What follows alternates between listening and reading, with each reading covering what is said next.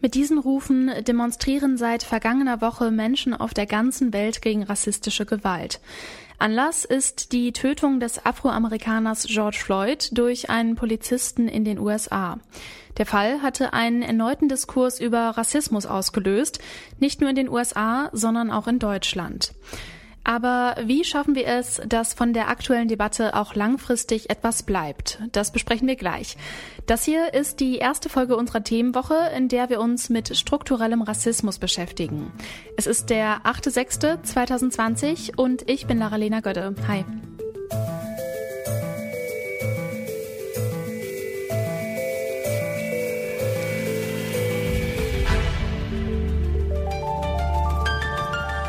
Zurück zum Thema.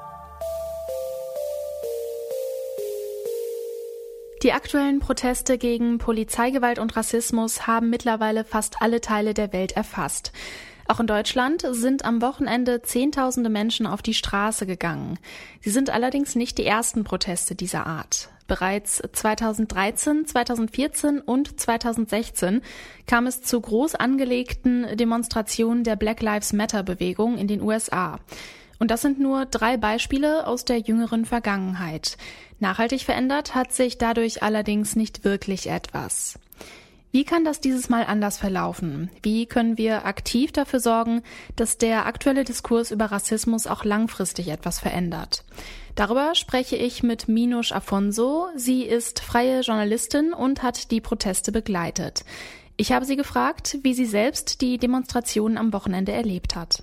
Also ich war gestern ähm, auf dem Protest in Saarbrücken und ja, es waren ziemlich, ziemlich viele Leute da. Also ich habe in Saarbrücken noch nie so viele schwarze Menschen auf einmal gesehen, die für eine Sache gekämpft haben. Und ich fand es wirklich unglaublich toll, sehr bewegend und dieses Gemeinschaftsgefühl wurde auf jeden Fall sehr bestärkt. Und ich meine, allein in Saarbrücken waren nur 3000 Leute da mhm. und es war schon dieses Gefühl. Und in Berlin waren ja über 25.000 Menschen. Also wir haben auf jeden Fall was bewegt. Gerade liegt ja medial viel Aufmerksamkeit auf dem Thema Rassismus und Polizeigewalt und ja, viele große Medienhäuser berichten, aber auch in sozialen Medien äußern sich ja viele Menschen dazu oder nehmen an Protesten teil wie dem Blackout Tuesday und posten zum Beispiel schwarze Kacheln. Als wie wirkungsvoll empfinden Sie diese digitale Solidarität und diese kleinen Gesten? Ich finde, solange diese digitale Solidarität sich nicht nur auf diese digitale Solidarität beschränkt, ist es absolut in Ordnung und sogar wünschenswert. Und es sollte auch kein Trend sein, sich für schwarze Menschen einzusetzen. Denn so einen schwarzen Kachel kann jeder posten. Mhm. Aber auf die Straße zu gehen oder auch einzugreifen, wenn er sieht, dass Rassismus gerade passiert oder dass Ungerechtigkeit passiert oder auch, dass eine schwarze Person einen Job bekommen kann, genauso wie eine weiße Person und dass auf die Qualifikation geguckt wird und nicht auf die Hautfarbe oder dass eine schwarze Person auch eine Führungsposition haben kann. Es sind diese Dinge, die auch zählen. Und es ist weit über Social Media hinaus. Und das ist auch ein sehr, sehr großer Schritt. Also das müssen die Leute sich auf jeden Fall bewusst sein, dass es sich mit so einem schwarzen Kachel auf jeden Fall nicht getan hat. Auch in den letzten Jahren gab es ja immer wieder einschneidende rassistische Ereignisse, die zum Teil zu Protesten geführt haben. Da hat sich nachhaltig ja nicht so viel verändert. Ähm, glauben Sie, dass diese aktuelle Bewegung da anders verlaufen könnte oder dass das jetzt wirklich eine Zäsur ist, wo es dann wirklich anders verläuft? Ich hoffe, dass es so ist und ich hoffe, dass es nicht nur so eine Art, ja, wir haben jetzt ein neues Thema nach Corona ist. Mhm. Es muss auf jeden Fall sich was ändern und es muss sich auf jeden Fall was tun. Also meine Reaktion ist unterschiedlich. Also in meinem Freundeskreis sind viele Leute tatsächlich äh, wach geworden und haben auch gemerkt, dass es ein Rassismusproblem gibt.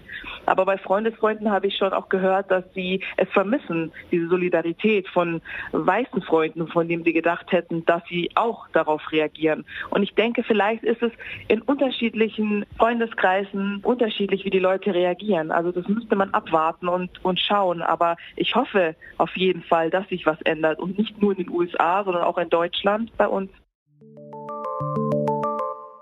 Mit Solidarität in den sozialen Medien ist es also nicht getan, meint Minusch Afonso.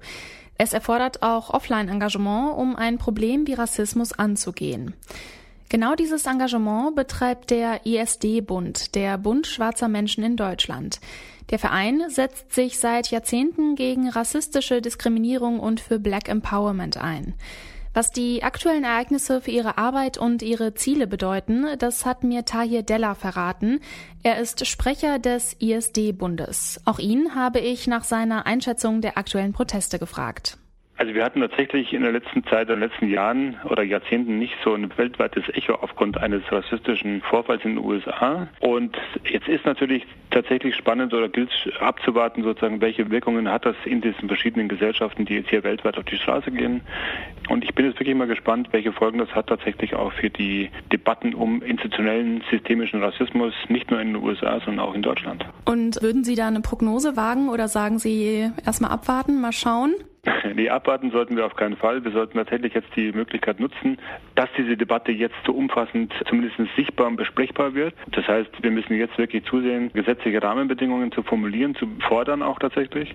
Es gab jetzt hier in Berlin letzte Woche zum Beispiel im Abgeordnetenhaus die Verabschiedung des Landesantidiskriminierungsgesetzes, das zum ersten Mal ermöglicht, dass Menschen, Menschen sich rassistisch diskriminiert fühlen, auch gegen Behörden mit Klagen vorzugehen. Also das ist es notwendig, damit auch aus diesem Protest, auf diesen weltweiten Protest eben auch jetzt ganz konkrete Schritte folgen, die auch tatsächlich systemischen Rassismus endlich mal im Blick nehmen und auch endlich mal umfassend behandelt. Das Thema Rassismus und Antirassismus ist ja zweifelsohne gerade überall in den Medien. Was bedeutet das gerade konkret für Ihre Arbeit bei der ISD? Werden Sie jetzt gerade überschüttet mit Anfragen oder ja, wie sieht Ihre Arbeit gerade konkret aus?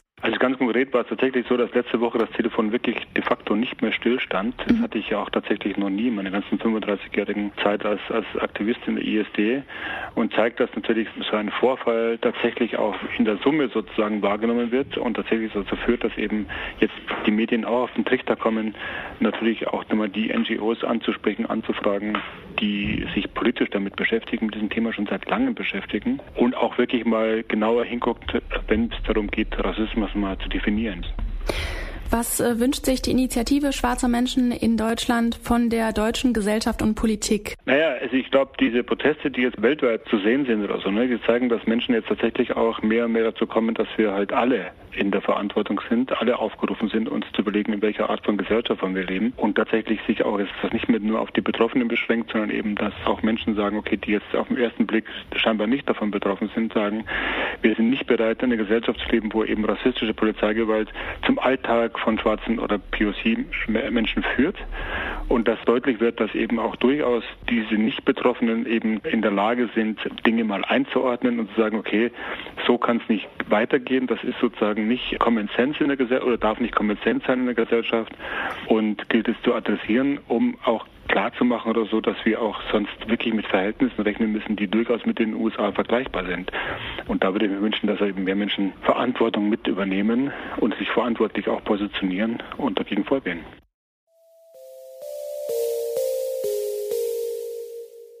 Dass ein rassistisch motivierter Mord weltweit solche Proteste auslöst, ist also durchaus etwas Neues, meint Tahir Della von der Initiative Schwarze Menschen in Deutschland.